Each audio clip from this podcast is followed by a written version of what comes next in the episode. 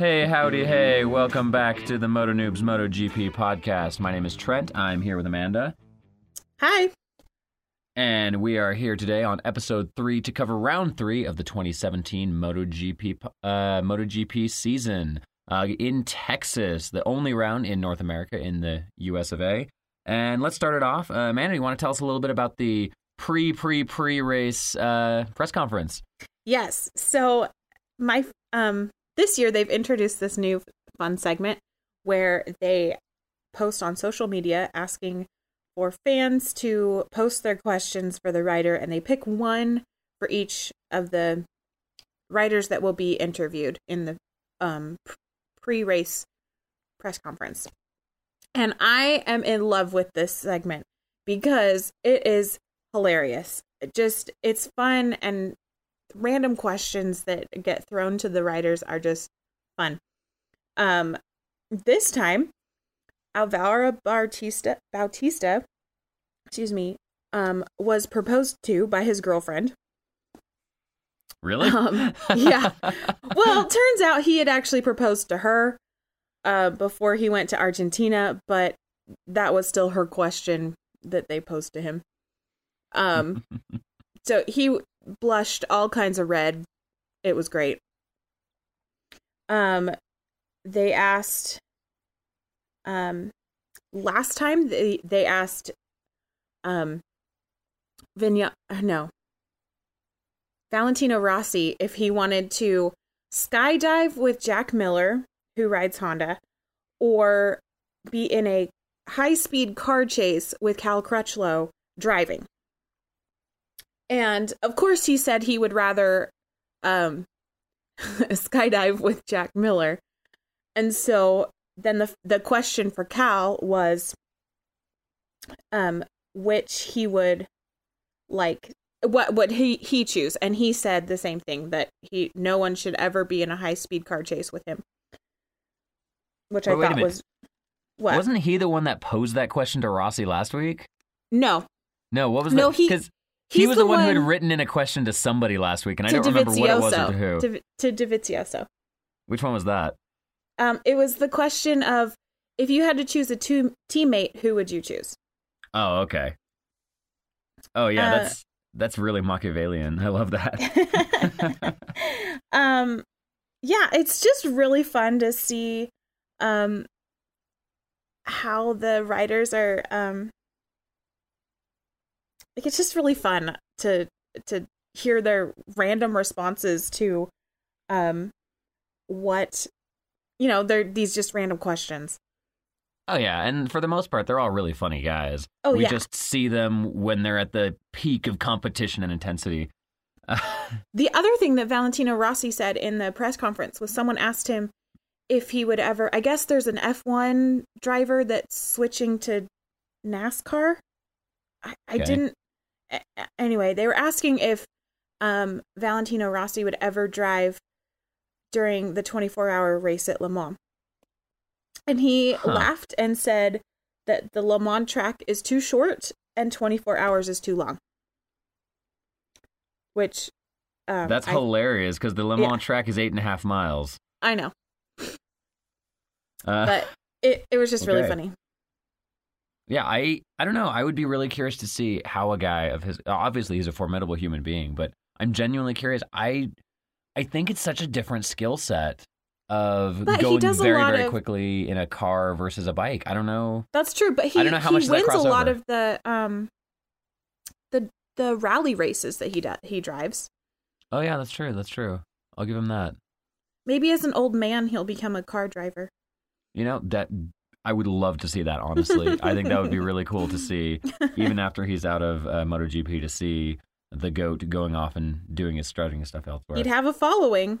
he definitely would. Half the world would follow him. the color yellow as well. Um, True. all right, I think this takes us into our the biggest story of this weekend: the clash of the titans. Marc Marquez, the reigning world champion on the Repsol Honda, up against his new rival Maverick Vinales, Top Gun Vinales, who has Mhm. won the previous two races of the season, who's been absolutely flawless all off season in testing in every qualifying session. The guy is a robot. He's a Terminator, not a Top Gun. And we have been just waiting, dying, because we haven't seen them go head to head yet. We've never seen them trade paint, go wheel to wheel out on the track in any of the sessions. And finally, coming to Texas, this is Marquez territory. This is where he lives. He has won this race by a mile ever since this track was added to the calendar. Before that, in his younger days, in Moto 2 and Moto 3, he won all the US rounds of those championships as well. The US is where Marquez shines for whatever reason. That track, the Circuit of the Americas, is one of the ones where the Honda really is the best. It's the Honda does its best work on the American track. I like to think it's the time zone. It could be. Um, at any rate, but you've got Vinales who's just been flawless. So coming into the uh, coming into the pre-race, in all of the free practice sessions, Marquez would set the fastest lap, then Vinales would be best it by a tenth, and then Marquez, then Vinales, then Marquez, then Vinales. We get into qualifying. They, of course, got the pass straight to the second qualifying session, being the quickest guys out there. And as you can imagine, they go around and they're setting fastest lap, fastest lap, fastest lap, fastest lap. Finally, the flag drops, the ending flag. Vinales comes around just blistering, fantastic last lap time. A full, what was it, six tenths of a second faster than anybody else, which is I think so. in qualifying, that's huge. I mean, only one lap difference. These guys are all so close that six tenths might as well be a mile. Then, not 20 seconds afterwards, Marquez comes back and beats him to the pole by a tenth of a second. Now, looking at the sector times, the the commentators, the people who run the track, they divide each track into four sectors, four sections to help us get an idea of where they're strong, where they're not so strong, and how their laps are progressing to see if maybe they are going to have a good lap, maybe they won't. Gives us a little bit more uh, data while things are going on, especially on a longer track like the Circuit of the Americas. It's a lot longer than many of the other tracks on the calendar. Uh, which did contribute to the riders getting fewer laps in in qualifying. They had fewer chances to set a quick one. Um, now, with that difference of a tenth of a second between those guys, you, when you look at the sector times, Vinales, he was quicker in, I believe it was sectors one and four. But then Marquez was quicker in sector two and three. Nope, nope, I got that backwards. I got that backwards. Vinales, Top Gun Vinales on the Yamaha, was quicker in sectors two and three, lots of windy bits. But that Honda really, really shredded its stuff on sectors one and four. So I was looking forward to just seeing Marquez surge ahead at the beginning of the lap, and then Vinales come back and pass him, and then Marquez pass him back at the end of the lap. And I was just looking forward to this. It was going to be great with Marquez on pole and Vinales qualifying in second, right next to him on the front row of the third of the U.S. Grand Prix. It was going to be fantastic. Then the lights went out, the race started, and oddly enough, Dani Pedrosa from fourth place surges on surges into lead, gets the whole shot going to turn one, led several laps. It was uh, some of it really great racing from on his part. Unfortunately, he uh, wasn't able to hold on to it. But then heartbreak came. Heartbreak came to all of us. We as fans were robbed because Maverick Vinales from fourth, the positions got all mixed up there, crashed out on the second lap. He, we did not get the showdown. We never saw uh, Marquez next to Vinales. We still haven't seen them duel it out. But fortunately for the championship, Marquez was able to take the race home, which brought the gap a lot closer. After all, Marquez had only finished in fourth place in Qatar and then was DNF due to a crash in Argentina. So this 25 points really brings him back into contention. Um, let's see, what else do I need to cover on that? So we we almost had the we almost had the battle of titans, and it's going to happen eventually. But let's face it, real world does get in the way. And in post race interview, Vinales was, of course, asked about the qu- crash, and he said pretty clearly, I don't know what happened. I don't think it was me. He said he was not really pushing. He wasn't pushing over the limit, so it wasn't really his fault. Granted, that sounds kind of like a racer's excuse for, oh, I didn't really crash. It was couldn't have been me because of this, and he blamed a number of other factors, a combination of maybe tire bits or bumpy that or a w- less grippy patch of the track all combined and conspired against him to take him out. Um, in any case, he had the same luck that Marquez had a couple of weeks ago in Argentina and was just eliminated. No points for Maverick Vinales on the Yamaha here in Texas. Marquez finally got his place back in the championship standings. a lot of people were writing Marquez off already after just two races of not doing so great. It is much, much too early in the season to write anybody off of long term ch- championship success. Um, yeah. So Well, that even Marquez said in one of his interviews that um, after the last two races, it was time to to push and to to win to get those points.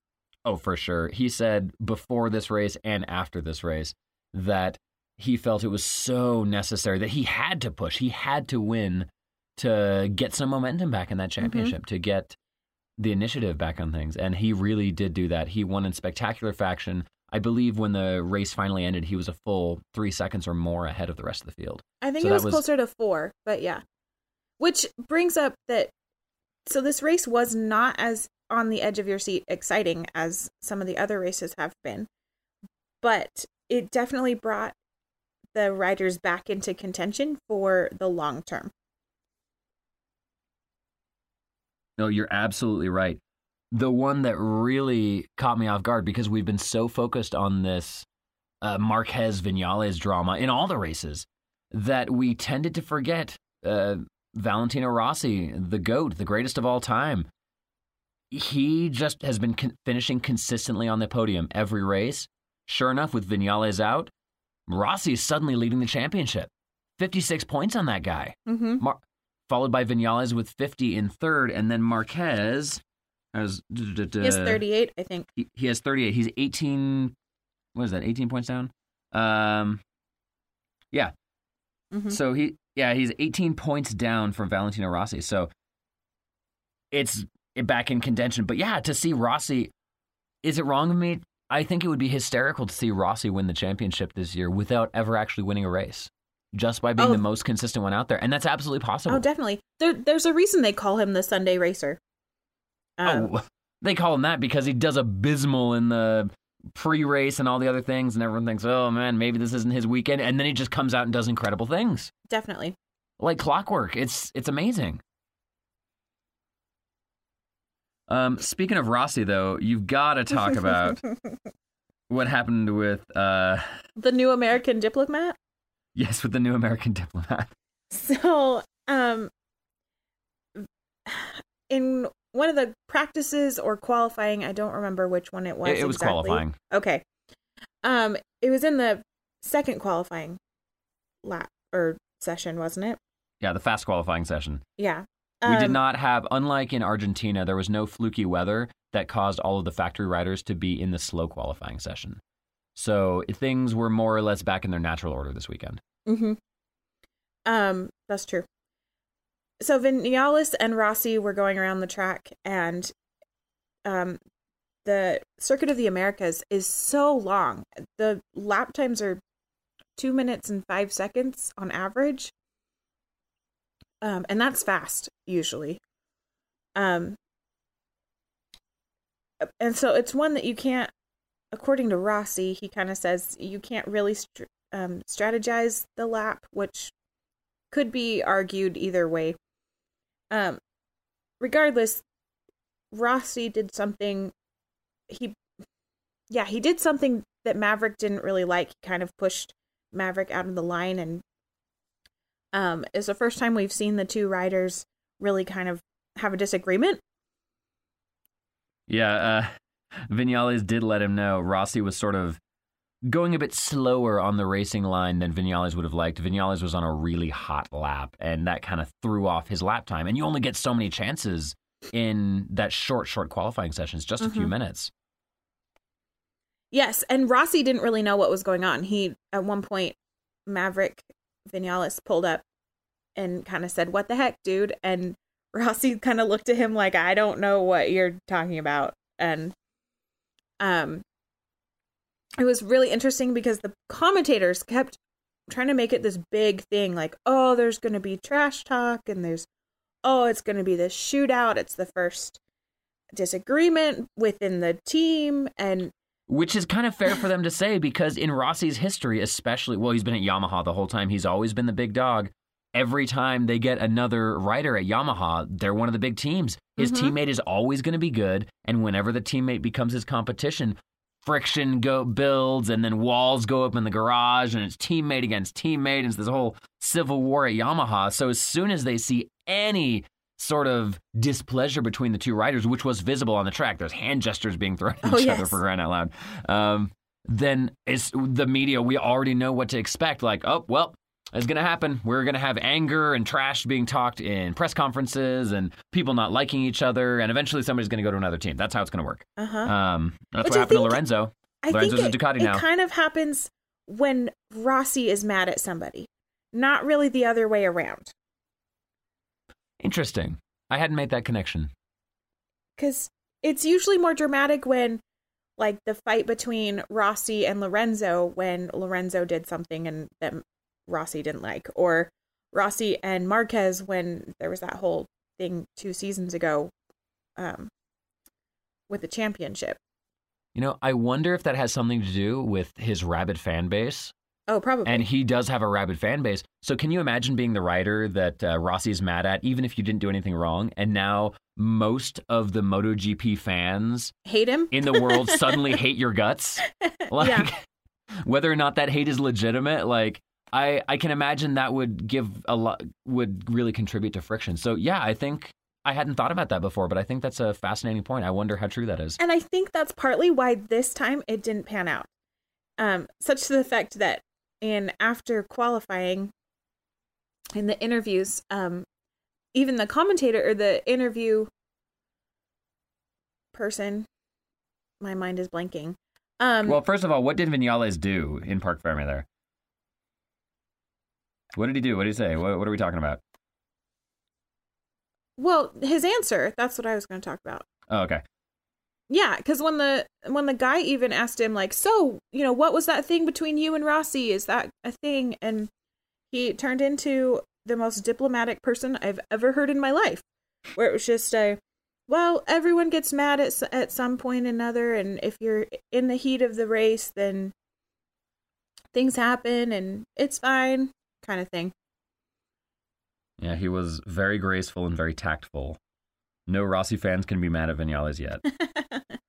well, and the other comment, the commentators in the box even said that the U.S. should hire him as the Spanish diplomat because he was so diplomatic. oh yeah, that would that would be fantastic. Uh, Diplomats on motorcycles, saving the Um, world one engine at a time.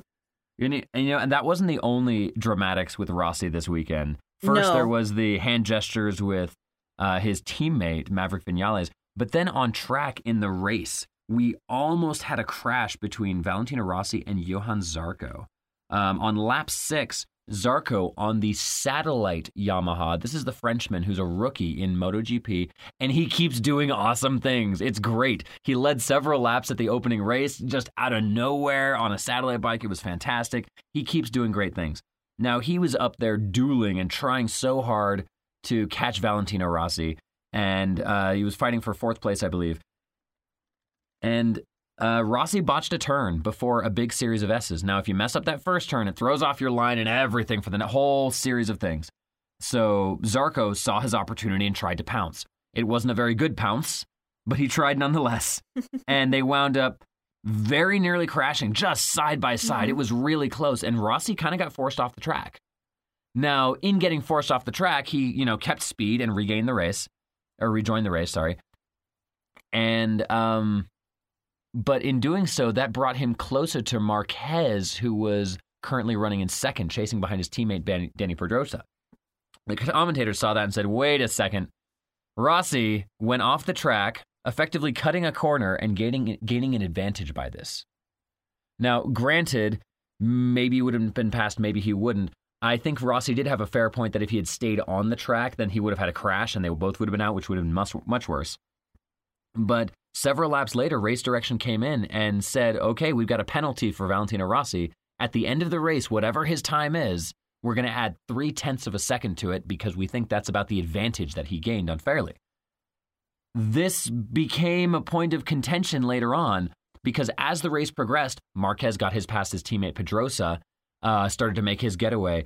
And then Valentino Rossi is also hunting down Dani Pedrosa. Now, had he finished behind Pedrosa, there was enough of a gap that it wouldn't be an issue. But what if he passed him and the gap between them was less than three tenths. He would not have had second place. He would have had third. This would have di- displeased Rossi, and this would have displeased Rossi's fan base. Uh, very much a pedantic thing, very much a petty thing. Fortunately, it was n- a non-issue because the gap was sufficient uh, that they we did not have that uh, issue. Let's see. Um, yes, uh, he was 1.7 seconds ahead of Dani Pedrosa when he finished in second at the end of the race. Um, but yeah, he very he was very unhappy about that after the fact. He didn't find out the pits were the guys in the pits were trying so hard to figure out how to communicate this to these guys. Uh, I believe it was Dani Pedrosa's team with the Honda. Yeah, they were creating a handwritten sign in Sharpie to try and, Yeah. and convey that Rossi had a penalty. Oh yeah. Can you imagine though? He's going by at a couple hundred miles an hour looking for effectively a poster board from Office Depot, uh, written in Sharpie, and it says the word penalty. He's gonna think the penalty's on him. Well, I think they had penalty 46, number Um, 46, Okay. to try uh, and say that it was Rossi, not. Right, but I, in the end, fortunately for everyone, I think they did not wind up showing that. But it was a nail biter there for a minute. Oh, it yeah. really was. Um, well, and I loved that the commentators kept building it up. And like they were on the edge of their seats over this three tenths of a second penalty, which is huge. But but not if you're one and one point seven ahead of the guy. y- yeah, Uh, that was fun stuff. We had a we had a lot more fun stories that weekend. Uh, speaking of Pedrosa, uh, why don't you tell us about his race because that was a great story. it was like it was an amazing race.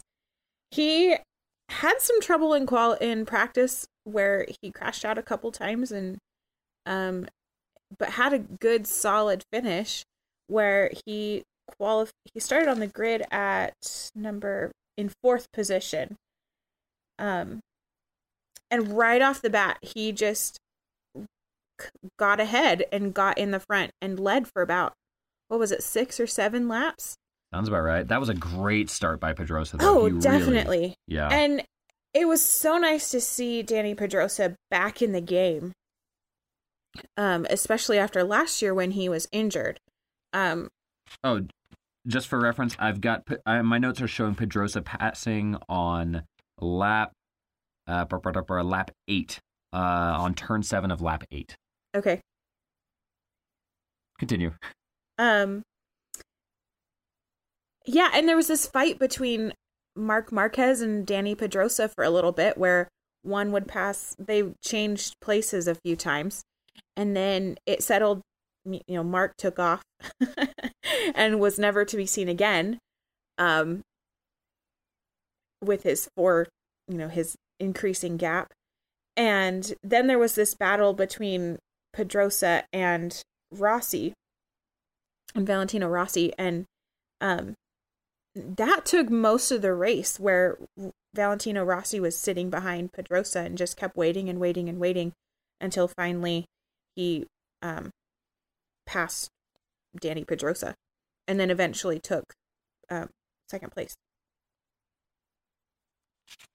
Which I think in my notes I have I have it that um Rossi it's like the next to last lap. Uh, could be. Yeah, it was pretty close. That's how the commentators were able to build up the potential of that three tenths Mhm. possibly robbing him of his rightfully earned second place finish. Uh, but fortunately, he really, yeah, Pedrosa had a great start and great opening laps, but he was really suffering for pace towards the end. I wonder if tire, tire degradation had anything to do with that. well, it was Um, interesting because Marc Marquez had the hard hard option, so hard front, hard back rear tire, and Pedro Dani Pedrosa was on the medium front and hard rear. And I don't remember I I don't remember what Valentino Rossi chose for his race, but I remember Rossi was on the medium medium. okay. I actually have a note of that for once. but I think just Dani Pedrosa is such a small rider, and he, I just think in the turns he just didn't have the braking. I, uh, the you know, I've never heard of someone being a lightweight being a disadvantage in a motorsport.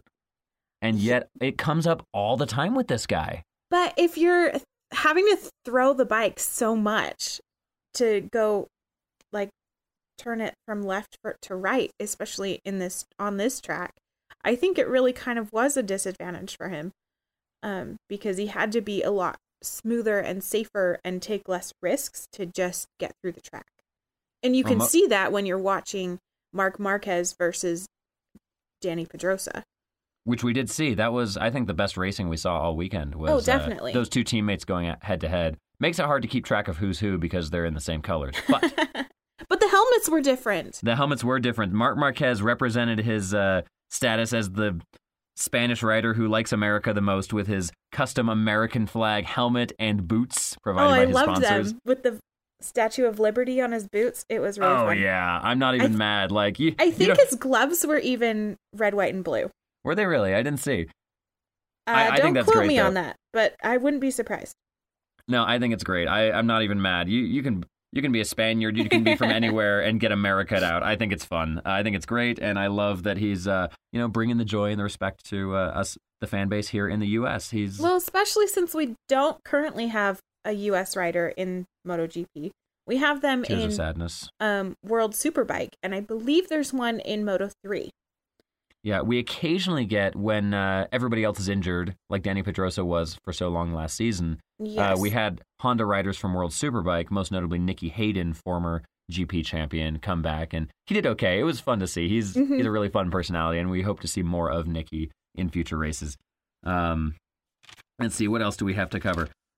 Let's Lorenzo. see. We have to talk about Lorenzo. Oh yes, tell me about Who Lorenzo. finally showed up. He did. Lorenzo's back. my my notes for the first lap say Lorenzo is in it, which Well, we have to back up and remind our listeners, if there are any, who is Jorge Lorenzo because he just hasn't been here, but he's a big name. he's a huge name. Lore- Jorge Lorenzo. He's the anti Rossi. that's true. Um, last year he was um a Yama the factory Yamaha rider, and this year he's on the factory Ducati.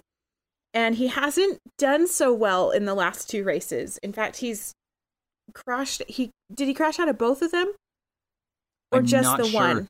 I don't think he crashed out of both, but he finished so far back it was insignificant in at least one. Yeah. Let me check really quick. Still, I mean, this is the guy that Maverick Vinales took his spot, and the only reason Mm-hmm. Lorenzo left Yamaha in the first place is because of feuding with Valentino Rossi. So, you know, that little fuel for the fire there. In any case, he went to Ducati to try and get out from under Rossi's shadow, but this guy is a three time world champion. Silky smooth rider, just Oh, I love watching ra- him. He's oh, just smooth as butter. Just oh, it's glorious. Not as much fun for me to watch as someone like Marquez, who looks like he's going to fall off at any second that's and still true. makes it work. But uh, not nearly as dramatic. But he is just, you know, just like a scalpel when he's in form, and Uh-huh. he's stuff seems to get to his head. But the guy is talented. The guy is fast. The guy is considered just as dangerous as Rossi or Marquez or as or Vinales ever were. But he's been struggling. He's been down there, and he really made a comeback. Well, definitely. Um, I think it's just him getting used to the bike, and with him crashing out on the first turn last race, he didn't have the practice time or the he didn't have the the ride time to get used to this new bike because they they can't. It's not like they can go ride around the streets between races. That's right. There's a ban on testing. Mm-hmm. Um. Although I I will throw it out there. Uh, last season, the motorcycles all they were starting to develop aerodynamics. They were putting wings on the bike. They called them winglets because they weren't big enough to be called a wing. And the Ducati had some of the biggest of them all. and they oh, banned them for this season. And now Lorenzo, in the first test at the end of last season, when he was on the old bike that had just run a whole season, when he first time ever touching a Ducati, he did very well. He was very good on the old bike with the old fairing, with the old winglets on there. Excuse me. But as soon as those went away, he started to suffer, and I'm wondering. I wonder at what level that change in that downforce, that amount of extra grip coming from those wings, was contributing to him be, doing so well, and what Ducati is kind of trying to have to do to make up for that. But I also think that this the 2017 bike isn't it's just not as good yet because we have riders on the on the satellite Ducati bikes that are the 16 and 15 bikes that are doing really well. Oh, and don't you dare write off Andre Dovizioso. He's been I phenomenal, he's- the other Ducati rider. Yeah, he's placed he's- fourth in the championship, and he got taken out by Aleix Espargaro in Argentina. So that's fourth in the championship with being crashed out completely. That's true. But And he yeah, that's finished what fifth, sixth this time. Mm, thereabouts. Uh, checking my notes. Da-da-da-da. Was in sixth. Yeah. But Followed Lorenzo. closely behind uh, um, Iannone. Oh, yes, his former Which, speaking teammate. of the winglets, did did you notice the Suzuki's um attempt at at doing their new fairing? Oh yeah, everybody is trying to get because the rules say you can't have wings sticking out. But if you want downforce, a la Formula One, or you know, cool spoiler on the back of your Civic, you, they can do that air ducting inside. So they're putting all putting these big bulging front nose on these things for the air to go through the inside. So the wings are still there; they're just hidden away, so you can't see them. I guess that's the rule right now. That seems to be what Race Direction has told them. I guess Um, I heard that it causes a lot of um drag though, so we'll Well, see. It, it'll Any be downforce interesting. causes drag. Well, yes, but more than last year, so it'll be interesting to see if it actually stays. Oh yeah, I I don't know how it's it is interesting to see. I'm personally bummed that they removed the winglets just because it was an area of development that we could finally see. They never do aerodynamics on motorbikes because they have such a small frontal area to begin with. It's That's never true. been an issue. And now for the first time ever they're g- reaching the point where aerodynamics are becoming significant and they just nip it in the bud. Mm-hmm. Why, Dorna? Why? It certainly couldn't be a safety issue. It's not like something protruding from the bike will make it more dangerous because they're already flying around at 200 miles an hour with lots of spiky, pointy bits sticking off. Mm-hmm. I don't think the things that snap off are going to be more dangerous, but that's, uh, I'll just end my rant there. Um, let's, let's go back to talking about Lorenzo because he did do pretty good. He He, did. he didn't do He- amazing, but he did pretty good for him, and he's he's back, and we're glad. You know, he qualified on sixth on the grid, which is fantastic. Um, considering that he didn't make it into qualifying to last race in Argentina. Um, and then he he kept he fought with Zarco a few times for battling between fourth and fifth place for a while, and um, then I don't know if it was tires or what that um that kind of got to him, but he so he ended up finishing the race in ninth overall. But for him, one to finish a race, and two to um you know have a good race, a good solid weekend is fantastic. Oh yeah, I I will not. I don't think I'll forget anytime soon the joy on his face after qualifying In in in sixth. 6th This is Mhm. the three-time world champion, and he just looked like it was Christmas morning to get a decent qualifying lap in this season that has just been so difficult for him. Mm-hmm. I think we're gonna see start to see some big things from him, and maybe not big things like Maverick Vinales big, but at least you know he'll be in the win- in the points. I I would really like to see him win a couple of races. I mean, I think that factory Ducati is They need go- a win. capable of it. They need a win big. I think the bike is, if it's not capable of it now, it's pretty darn close to it. They Mhm. had a lot of development last season. Um, Ducati did have wins last season from both of its riders. Mhm. So I, and I think Ducati needs to get his money's worth from the guy. So really, really looking for big things from them because all I really want in life is I want the big duel of titans, not just between the Honda rider, Marc Marquez, Marky Mark, and the Top Gun Maverick Vinales, and the old greatest of all time, Valentino Rossi, also on the Yamaha. But I want to see another factory in there. I want to see Jorge Lorenzo in the thick of things and bringing Andre Dovizioso along with him. I think that would be great. All three of those factories really going toe to toe. oh, Would just oh melt my heart with joy. Um, although we we can mention some people who did not have such good weekends. Although one guy was really really lucky. I want to talk about while we're talking about qualifying. I will, I got to talk about Loris Baz. Loris Baz is a rider on uh, Satellite Ducati, I believe. Um, let's see, checking my notes here. I can't even remember what bike he's on, but he is definitely a satellite rider. He's uh, number He- he's on Ducati. He's on Ducati. Okay. He's on a GP 16, I think. And um let's see, I got Petrucci. There you go. Uh, oh no, Loris Baz. He's on the Avintia Ducati. He's on the GP 15, so two year old motorcycle. Um, yeah, not 20th overall in the 2016 championship. A little bit of a newer guy, doesn't have much of a storied history, not one of those people who usually gets mentioned alongside of the great ones in the sport. But in the end of his qualifying session, this was Q1, and he, the, just like in Q2, the flag had dropped, fast times were being set, and they were following him, and they saw his sector times, and lo, they were good. His sector times were so quick, it looked like he was going to knock um, the, the, the, I just blanked on uh, Pedrosa, Dani Pedrosa. I just blanked on Pedrosa's name. I'm back. Hi. It looked like he was going to bump Dani Pedrosa from the second spot that was going to go through to the fast qualifying session. He was going that quick. And he was doing great, and we were all on the edge of our seats, like, oh, is he going to knock the factory Honda rider from Q2? This is going to be great. On the last turn, the front end slides. Oh no, Loris Baz has crashed on the last chance to get a good qualifying lap. What are we going to do? Then the back end slides. He's managed to slide both the front and the back end. He's fallen completely over. The man is on his side. And then, lo and behold, the back tire grips. He sort of like lifts himself up with his elbow. And despite lots of wobbles and a great deal of time lost, he's back on the bike.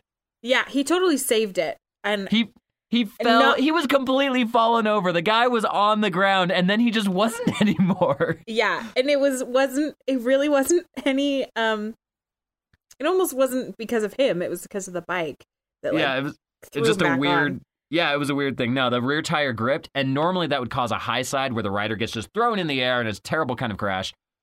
But instead, it was just gentle enough that it just picked him back up. Mm-hmm. And he looked as surprised as anyone else to be not on the ground in the gravel. And so when he pulled in, you see the footage of his team right there. Was just it was just great because they they see him go down and they oh no all the work and everything and all the disappointment and they were all ready to make him feel better after having lost out on his otherwise otherworldly lap that really for th- that old of a bike he just was doing so good. And then he, but then just the that was overshadowed by the relief that he hadn't crashed. The real kicker of the whole thing though um, we find out the next day on race day that he put out a message on social media, on Twitter, I believe, of a photograph of, of his underpants from the previous day. of course, showing to the world that they were in fact clean after this incident. with the message accompanied by the message for any of you who were curious. and it just brings us back to the press conference stuff. I love the sense of humor on these guys. I, I think that's great. Unfortunately lo- for him, yeah, he didn't do yeah. very well in the race. He did crash out in the race, so his luck ca- did catch up with him. But that was going to be such a nasty crash. Well, and I think you're, you're. I think he's actually fifteenth in the standings. Is he really? My notes don't go back that far. Oh wait, well, no. Yes, they do. Um, it's 12, 13, 14, 15, 16th. He has nine points in the championship right now. I know I'm missing a writer. I realized in my notes. So he, oh, okay. He's somewhere in there. So, I mean, I don't know if he's one that I need to pay that much attention to right now. We have a lot of other names floating around. Usually, the championship devolves into two or three guys that are really in contention, and then that's the end of it. But that's why we're loving this season because we have so many names to talk about, and all of them mm-hmm. matter. And we've got these satellite guys. This guy in a two-year-old Ducati did something incredible. Lots of fun to watch. Great guy. Um, so he had a positive experience, but we had some other people with not so positive experiences.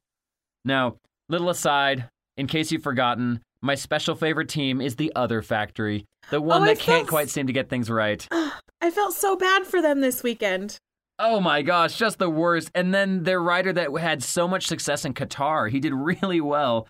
Um, uh, uh, Aleix Espargaro, he, the poor guy, just had the worst weekend of his life. He crashed out of every free practice session. He goes out in Q2 or Q1, the slow qualifying session, and in theory he should be able to get to Q1 fairly easily, except the Aprilia is just not there yet. And also in the same session you had the likes of Pedrosa and Rossi. So the two spots to go through were kind of already reserved for those guys. But he goes out, and the rules in qualifying, you've got a very short amount of time, and you have you start from the pits, so that first lap around the track just doesn't count because you don't cross the far, start finish line at speed. Then after you've done that, you cross that and you do that first flying lap, and from there, how good your times are determines how you progress and your starting position.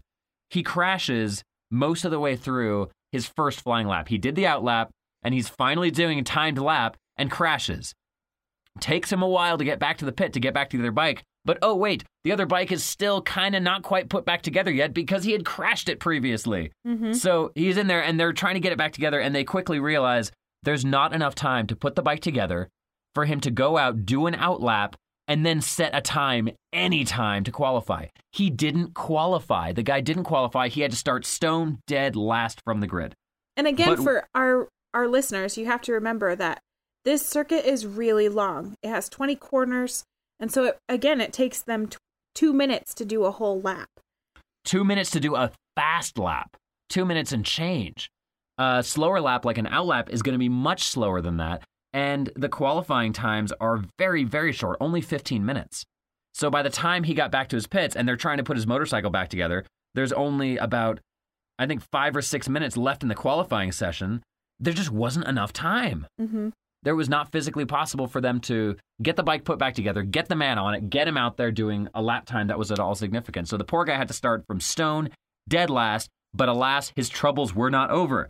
He then had went on to have mechanical trouble in the race, so he got to spend a whole bunch of time in the pits and just it was a waste of a race for them. It was so sad. I believe he had an engine blow um and or not necessarily blow, but an engine fail significantly enough that it can't be repaired, that the engine just needs to be thrown away, which eats into his allotment of engines. They only get so many engines in the season.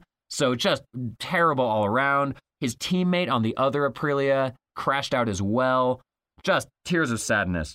And it's, but it, it makes matters worse because Aleix Espargaro has a brother who's also in MotoGP, Pol Espargaro. And you would think his brother would be able to bring him some joy and some light this weekend, but no. Pol Espargaro also crashed out and had lots of crashes, and it was just terrible. And it's Yeah, a sad, was- sad. They both started from the back of the grid. Oh yes, uh, Pol Espargaro started in second to last position, but he actually set a qualifying time, just not a very good one. Yeah. So it was just bad. I feel a great deal of sadness for those guys, especially with the start that uh, Aleix had in the opening round. Uh, I, you know, top six for Aprilia was a huge deal. We were they were shooting for top ten, and I think they can do that with some consistency. Except not this weekend. The stars aligned, and it was just a bad, bad day to be on Team Gresini Aprilia Racing. and so the poor guy just, uh, it goes out to, uh, my heart goes out to the guy. I really hope that better things do happen for him because he is a talented guy. Um, I don't know that he will ever be able to lump him in with the likes of the front runners, but uh, he's a talented guy. He's a great guy on what I think is a great bike from a great factory. Uh, they seem to be a lot more open than some of the other factories, and they let the press in to see the way they make things and do everything. And I like that ethos a lot. Um, and so hopefully, I want to see Aprilia up there too. But it's gonna, it's not gonna be this year. They're gonna be up there fighting for the win. That's for sure. They're still fun to watch. No, they're fun to watch, and I like watching the progress. Well, because Aprilia is going through what Suzuki was going through a couple years ago. That's true. Suzuki was, I mean, they pulled out of the sport for a couple of years when the recession hit several years ago. And uh, when they came back, they were just behind on development. They were a brand new team again. And they're finally getting to the point where Suzuki is starting to nip at the heels of people. It's starting to get there. Um, Andre Iannone did finish the race, I believe. Yes, and he won points. He has nine points now. He does. You're right. Andrea Iannone has nine points, uh, ranked 15th in the champ. He came up seven positions in the point standings just by getting some points. um, Well, to be fair, there's only one racer now out of the 23 that does not have points, and that is Sam Lowes on Aprilia. oh, so sad that. And that's because he's crashed out of all three or had mechanical problems. He's had he hasn't finished a race yet. Okay, yeah, that'll do it. Um, let's talk about points. Um, we did we mentioned a lot of other things, but we might as well put it in context. Um, in case you forgot, whenever you finish a race in place 15th or higher, you do, do get one or more points that contribute toward the championship. They also get prizes, I believe. I, I think there's some sort of cash prizes and definitely prestige that come with just getting points. So that's a very big deal. Probably. Especially for the smaller teams. It gets them more money to keep racing the next year, and that's very, very important. And Um, and there, something that we haven't talked about is that there kind of is two um, championships going on at the same time, where there's the rider championship and the manufacturer championship. with that in mind, we're we're pretty much focused on the driver championship right now. Yamaha is destroying the the factory Oh, yeah. championship. They yeah they it's not even close.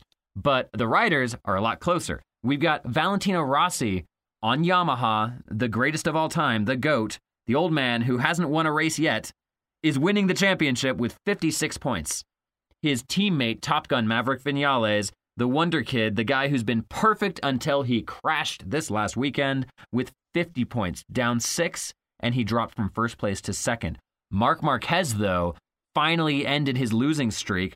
Uh, he was fourth in Qatar, crashed out of Argentina, but then first place here in Texas. Yeehaw! The man has 38 points now, 18 down from Valentino Rossi, up six positions into third, and a, a legitimate threat for the championship once again. Andre Dovizioso on the factory Ducati with 30 points. Poor guy did not have luck with him the other weekend, but he was able to bring it home. And, uh, well, he did lose one position just because of Marquez shooting up through the ranks.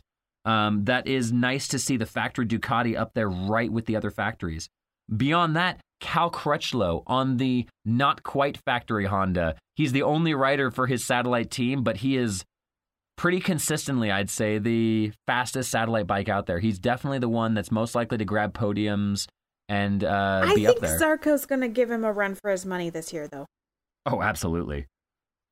I think Zarco just lacks the consistency. Well, that's because it he's it's his first time on these kind of bikes. Yes, and that makes one crash. Mm-hmm.